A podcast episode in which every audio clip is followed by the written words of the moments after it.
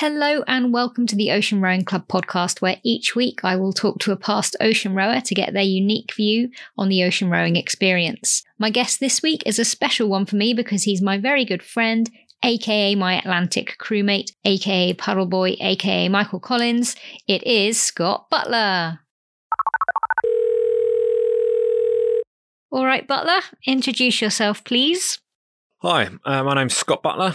I am 39, very close to 40 years old. I currently live in North Devon and Surfers Paradise, but really I hail from the centre of the universe, which is uh, Crawley in West Sussex. If you haven't heard of it before, go check it out. no disrespect, love that town. So I've done two rows, uh, the first of which was back in 2016. Uh, that was solo uh, in my little plywood ocean rowing boat, Pacific Pete uh, across the Black Sea. I left from Burgas in Bulgaria and I paddled for 29 days across to Batumi in Georgia, becoming the first person to do so, which is pretty cool. Now, some people would call that, and when I say some people, friends, supposedly, uh, just a puddle. Uh, so in 2020, 2020, 2021, wow, it, time's just it's hard to keep track, isn't it? Really. Uh, early 2021, rowed across the Atlantic as initially a team of four, uh, and subsequently a team of three. We left from Lanzarote and we rowed to Antigua in our boat Brainwaves. Uh, so that was um, Billy Taylor, myself, the host here, Alex, and Liz. So we rowed for I think the whole expedition was 61 days. So that I think was 14 rowing, two floating, two being towed by a Portuguese boat to Cape Verde, a week in Cape Verde, and then, correct me if I'm wrong, 39 days to Antigua uh, to do the 3,200 miles. I am going to have to correct you because you are wrong, and our crossing was 37 days, 21 hours. But more importantly, the crossing was in 2020. Now, I can completely forgive you for thinking it was 2021 because basically 2020 and 2021 are like the same year, but it was in fact two years ago, which is slightly terrifying. Now, let's get on with the important questions. Why did you want to row an ocean? Why I wanted to do either of those things uh, differs massively. First one, I'd crashed the Speedway motorbike 10 years ago now. Almost exactly 10 years ago, uh, while I was trying to do something new every day for a year for a little book I was writing. Don't bother looking it up, it's dreadful. But with 20 odd days to go, uh, I crashed a speedway bike and ended up with a Dacron graft in my femoral artery. Um, so I'm basically, you know, half half android robot from the future. So I just wanted to prove that I could still do stuff. So I settled on the big, big idea of journey to Mount Elbrus and the uh, the row across the Black Sea. And as I mentioned before, the Atlantic was an opportunity I couldn't turn down, partly because uh, it would hopefully put an end to the friendly banter slash abuse of only rowing across a puddle. Well, you definitely thought wrong there. Tell us the top three highlights of your crossing. Um, I would say so. Let's take the first one, uh, the Black Sea.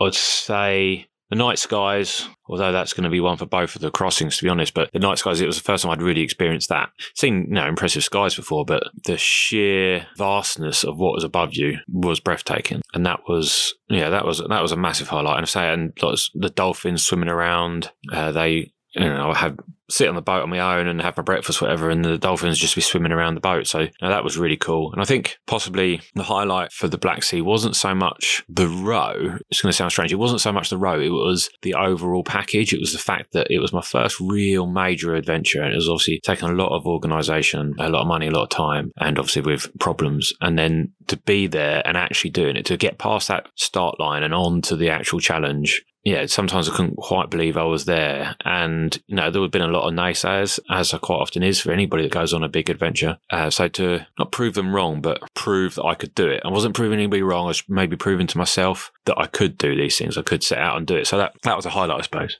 So those are sort of transferable to the Atlantic, I guess. But surfing down the waves at 14 knots on the Atlantic, that was pretty cool. Really enjoyed that. Obviously, the wildlife is always going to be a massive feature of any crossing, although we didn't see any sharks, but saw plenty of other wildlife, which was awesome. Yeah, it's hard to say, isn't it? Because it's like type 2 fun. You know, sometimes it's really hard. and But as time goes on, you remember more the good bits, but they were more, the, it's the package as opposed to individual moments. Yes, the sunrise, the sunset, the wildlife, the skies, probably the same kind of things that most people talk about, um, but they were huge for me. What was the hardest part physically, and what was the hardest part mentally? The physical and mental side are two things that you often get asked about, aren't they, really? I'd say people focus on the physical side, in my experience, more than the other, saying, oh, I, oh, I wouldn't be able to do that. I wouldn't have the strength for, no, I wouldn't, my back would give up or, or something like that. And don't get me wrong, there is a element of stamina to it but it's not for me about that. It's about the mental side of it. It's that mental strength. Can you go on day in, day out, rowing for 12 hours a day with little sleep, with little, maybe questionable food, with sores, with, you know, the, the more or less unending, unchanging scenery around you? It's, it's the mental times. If it is three o'clock in the morning, it's dark, you're getting wet, you're getting battered from, uh, from the sea from the side, and you're not, you don't feel like you're making any progress. The others are asleep. You're just sort of battling away. They're the moments where you have to dig deep, and I guess they're the the mental side of it. Uh, always going to be, you know, I miss friends, family, you know, or food. Yeah, it's it's those dark moments that you have to battle against. And I think it's key to be able to put your mind somewhere else, disconnect. That's, I think that's what it is. Disconnect. Disconnect your brain from your body and where you are and be able to put yourself somewhere else. So you, your body is an autopilot. You're rowing, you're pulling, but your brain is somewhere else. You're thinking of creating a story somewhere. You know, I came up with a, a, book I'm still writing around these characters that I had no idea where they were going to fit into anything called Angelfish and the Zebraman. That's developed into a science fiction book, and that's what I'm writing now. So that's not the point of the question, but that's where my brain was. And I was able to disconnect. I was able to think about other places I've been, other places I want to go, which which actually is both a pro and a con. Um, like I said earlier, being able to be there in the moment is often something that I've struggled with. So it's great that I'm able to disconnect and put myself somewhere else and maybe think about the next challenge or where I want to do, go, or what I want to do. But by doing that, sometimes if you take do it at the wrong time or um, or maybe too much, you forget about where you are there and then. So finding that balance is probably one of the toughest things I think. Excluding people and pets, which three things did you miss most while you were at sea? Yeah, you're always going to miss people, animals, you know, food, all that kind of thing, aren't you? And it's those creature comforts things that you miss the most. Um, I, I know you'll you'll find it funny, but yeah, having dry pants um, is is a big one. Uh, obviously, I had a little bit of a tantrum when I'd finally got my pants dry, and then the catamaran came alongside, relatively alongside, and they it wasn't their fault. It was just the sea, but it came on, it hit the boat, and I got wet pants, and I was particularly unimpressed with them, even though it had nothing to do with them. But at the time, I felt it was their fault because obviously you hadn't seen a boat for so long, and then suddenly a boat comes alongside, and what happens? You get wet, you just Ugh. but so yeah, dry pants. Well, uh, what else to miss? It's hard to say beyond the normal things, isn't it? You're to miss your friends, your family, um, my dog. Being still is that is that a reasonable answer? I missed being still, although we had our moments where the, the boat was just gliding along. Yeah, it's always going to be food, isn't it? Really, the camaraderie of the guys at work in the fire service, maybe. Didn't miss TV or anything like that. Yeah, so it's hard, yeah, didn't really miss much, which is possibly different to what I felt at the time. How much training did you do before the row? So before the Black Sea, I trained a lot. I trained on the erg. I'd do anywhere between sort of 10Ks at speed or two or three hour stints on the rowing machine. And again, that was a lesson in disconnecting the brain from the body and the monotony and the boredom. I worked quite a lot on uh, lower back strength uh, uh, and shoulders. Going into the Atlantic, I didn't really do any of that because I, would already learned that lesson that I knew that I could get fit doing it, if you like, if you know what I mean. Um, so with hindsight, I don't think I'd change either of those things. I think because it was my first one, I felt the need and I felt it was probably right that I did train hard specifically for rowing. And um, and I got across. So I wouldn't change that. And then for the Atlantic, yeah, I wouldn't change it again. Um, I picked up some injuries from the first row, um, which still niggle, but learned to live with them. So I don't think I could have done anything different for either one. So yeah, I'm I'm happy with that. Did you suffer with any injuries, sores, nasties, or sickness? Well, I'm quite accident prone, as people like to point out, and I well, I don't think that's the right term. I think if you put yourself in harm's way and do silly, adventurous things, eventually, you know, your luck's going to run out and you'll hurt yourself. So, as it happens, I'm just about to go back to work after fracturing my leg, um, trying to skateboard uh, for an upcoming adventure, and uh, I crashed a speedway bike when I was um, 30, something like that. No, 29, and smashed my femoral artery up. So I have a history basically, and I micro scooters across Italy. Um, I smashed my eye and you know stitches in my, my face. So I'd often do these things. So on the the Black Sea, um, there was a time where I was just about to get out of my cabin, and you know just a wave hit, and I smacked my head on the the bulkhead. All the corners I thought, and all the sharp edges were covered in insulation. You know, like the, the insulation foam padding stuff. Um, but I caught that one bit that wasn't because you, you know you've got electronics in there. There's always going to be something for you to catch your head on, or an arm, or a shoulder, or elbow, or whatever. Um, so yeah, had some Steri-Strips that, strips that I put on there. But yeah, your regular sores around your backside and you know that kind of thing, but nothing too major. Lost 14 kilos, I think, in weight. So that wasn't too bad. And actually, the Black Sea's not that salty, so the salt sore situation isn't that bad. Uh, and so going along with that, if I wanted to wash things, I didn't have to use any of my clean desalinated water. I could just use seawater, and it was absolutely perfect. Whereas obviously the Atlantic, as many people know, salt sores are one of the worst things. So yeah, I had a, one on my foot, a couple on my backside, but I'm quite meticulous with my ablutions uh, after each stint. Uh, and and that goes the same for any adventure really. Wherever I've been, uh, made sure that that groin area is nice and clean after every um, stint, whether that be all day or just your two hour session, to try and look after those things. So obviously, I've heard some horror stories of some disgusting and quite horrendous sounding injuries, but luckily I've been okay. So the only real thing that sort of plagues me is my left shoulder from the Black Sea that I alluded to earlier. That I basically had to row one armed for 14 hours uh, one day, and that just seems to have sort of flared my shoulder blade a bit and sort of, you know, got a bit of tendonitis at the top of my bicep, that kind of thing, but nothing too huge. Can you think of three songs which remind you of the row? Again, this kind of blurs into one. I think the uh, the Black Sea. Obviously, I could have music blaring from the deck speakers. I didn't need headphones because uh, there's nobody else around. So that was fantastic, and it was just mainly you know rock music, a bit of ACDC, that kind of thing. But nothing, you know, quite sadly stands out. Whereas the Atlantic, I'm going to say, go west. Uh, as soon as we turned that corner and headed west, that was pretty cool. That sticks in my head. And the uh, Alisha's Attic album, fun enough, that we both sang along to, that sticks out. Uh, the Hamilton soundtrack, that stands out for the wrong reasons. Wasn't my cup of tea, uh, and that was one of those moments on the the ocean that we uh, that we shared that um, will always live with me. But no hard feelings. It just makes me smile now. Yeah, and what he doesn't mention there is that I had to suffer through two hours of Eminem before I made him endure two hours of Hamilton. So don't feel too sorry for him. Actually, don't feel sorry for him at all.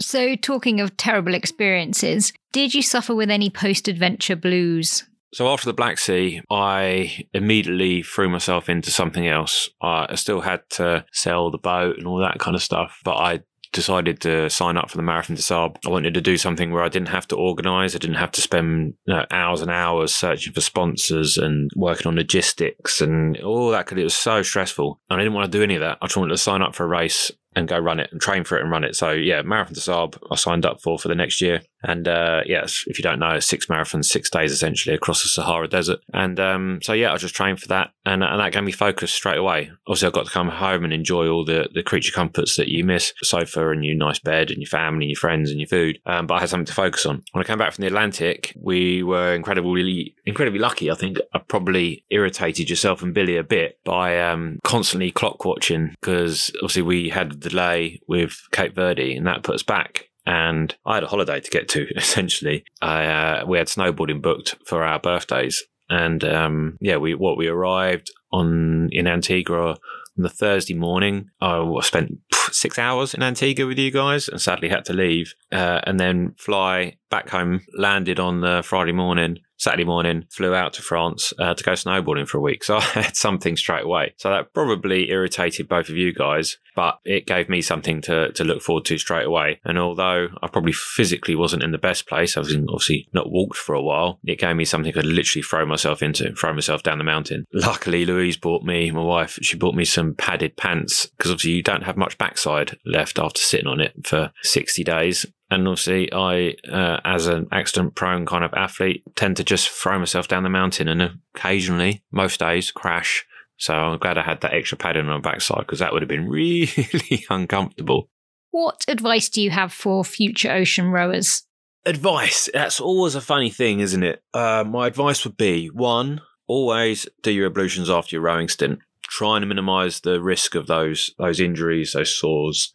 Two, get your snack packs right this is where I went wrong, and Alex, you went right. So I had um, sandwich bags. I had uh, quite like Ziploc sandwich bags, and I'd have almost sweets in there. So I had bags of like you know the big family pack bags of um, Skittles and M and M's, and I'd empty them into there with a few sort of snack chocolate bars. And then inside that bag, I'd have a smaller Ziploc bag with my savoury things like um, like those Chinese rice crackers and and and nuts and things. Now this is exactly what I'd done on the Black Sea. On the Atlantic, it failed miserably. So all the food got tainted by the, the plastic of the bags. And funny enough, when you've got M&Ms and Skittles mixed together and the S's and the M's rub off, they are different shapes and sizes, but only ever so slightly. And in the middle of the Atlantic and you're trying, you just want to grab a pile and chuck them down your mouth. Sour Skittles and chocolate M&Ms do not go together whatsoever. Whereas yourself, uh, you, you, you know, you had a pack of shortbread. It's just like, wow, why didn't I do that? So keep it simple. Don't overcomplicate it like I did. And if you're going to have stuff in packets, keep it in its packets. Don't decant it. It did not work at all. Um, so there are two massive lessons or advice. I would also say for me, podcasts work brilliantly. So uh, podcasts or, or audiobooks. So I listen to all the Harry Potters. And actually I found sometimes, because I've only seen like one or two movies, I found that after my stint at the oars came to an end, it might reach that point in a book where I'll be like, oh, I just want to continue the story. I want to find out what happens to, to Harry or whoever. And obviously, you're not going to say, no, no, it's happy. I'm happy to keep on rowing because you, you want that rest. But I made sure I didn't listen to it while I was on my two hours off. I wanted to make sure that I had that to look forward to to get back on the oars, and that worked really well for me. So, yeah, don't just take music because that, although music's right for you in the right mode, the right mood, the right time of the day. Certainly at night when the light's gone and you, you know you're not really chatting to each other if you're, you're as a pair, then having the ability to put your headphones in and, and, totally disconnect and listen to a story or a, comedy podcast or whatever it may be, for me worked really well. So I definitely advise on that. I think just what I alluded to before, try and remember why you're there and try and appreciate those moments. Try and appreciate the sunrise, the sunset, appreciate that Milky Way is above you or the shooting stars and stop for a minute when the the whales are swimming by or the dolphins are jumping in. Because you you might be a really driven team that's after a world record and you know don't get me wrong I totally get that. And you know I was partly driven by that. But although you'll remember them and you might have a you know a frame with it in what you'll really remember if you take that moment is those dolphins jumping around the boat, or it will be that that night sky. So yeah, just take a moment to enjoy those those times, and they are the rewards for all the hard work. And finally, would you do it again? Well, it's funny, isn't it? I said I wouldn't do another row after the Black Sea, and I would. Um, I was done with that. I like to try different things, but obviously I went and did the Atlantic. And after the Atlantic, I said, you know what? I am actually done with ocean rowing. However, that doesn't mean I'm done with crossing oceans. I'd love to have a pedal powered boat and p- perhaps cross the two that I've already done before. I don't know. Um, I, would quite like to go back to the Black Sea, um, see some friends in Bulgaria and in Georgia. Um, and I think doing it in a slightly different mode of transport, essentially the same thing, but pedal powered, I think that'd be really cool. So um, it's, a, it's a yes and no, I guess. But there's plenty in the pipe works, plenty of things to look forward to, but you never know what's around the corner. I never thought, like I say, that I'd be doing the Atlantic until that phone call came through. So um, never say never. Thanks, Scott. No, no, no. Thank you, Alex. Been pleasure chatting to you. We should hook up soon. We're not seeing each other for a while, uh, so that'd be great. But yeah, take care. Thanks very much. Oh, massive thank you to Scott for sharing his story and all of his advice. I didn't really know Scott that well before we rode across the Atlantic together. And apart from that one day where we disagreed on the music, I had a really great time and I've so many good memories from that trip. Scott and I are quite similar in a lot of ways, I think, and we both aren't the type of people who just pick up the phone for a chat, which doesn't make us a very good combination and we haven't seen each other since we got off the boat. But I feel like Scott is the type of friend that if I just turned up on his doorstep or if I did call him and I had a problem with something, he would do everything he could to help. One of those friends that you can go years without properly speaking to, and yet you can just pick up where you left off. And I love that I have gained a friend like Scott through ocean rowing. I am absolutely not the type of person to say this directly to his face, so hopefully he has listened this far, and despite all the teasing, he knows how much I value his friendship. Anyway, enough of all that. If you are an ocean rower and would like to share your story, get in touch, the Ocean Rowing Club at gmail.com or via Instagram at the Ocean Rowing Club. If you are enjoying the podcast, don't forget to rate and review and give it five stars on Apple Podcasts and Spotify. Like and share and recommend it to all of your friends. And don't forget to join us again next week when we take a trip across the Atlantic with the world's youngest female solo rower. Toodle pip!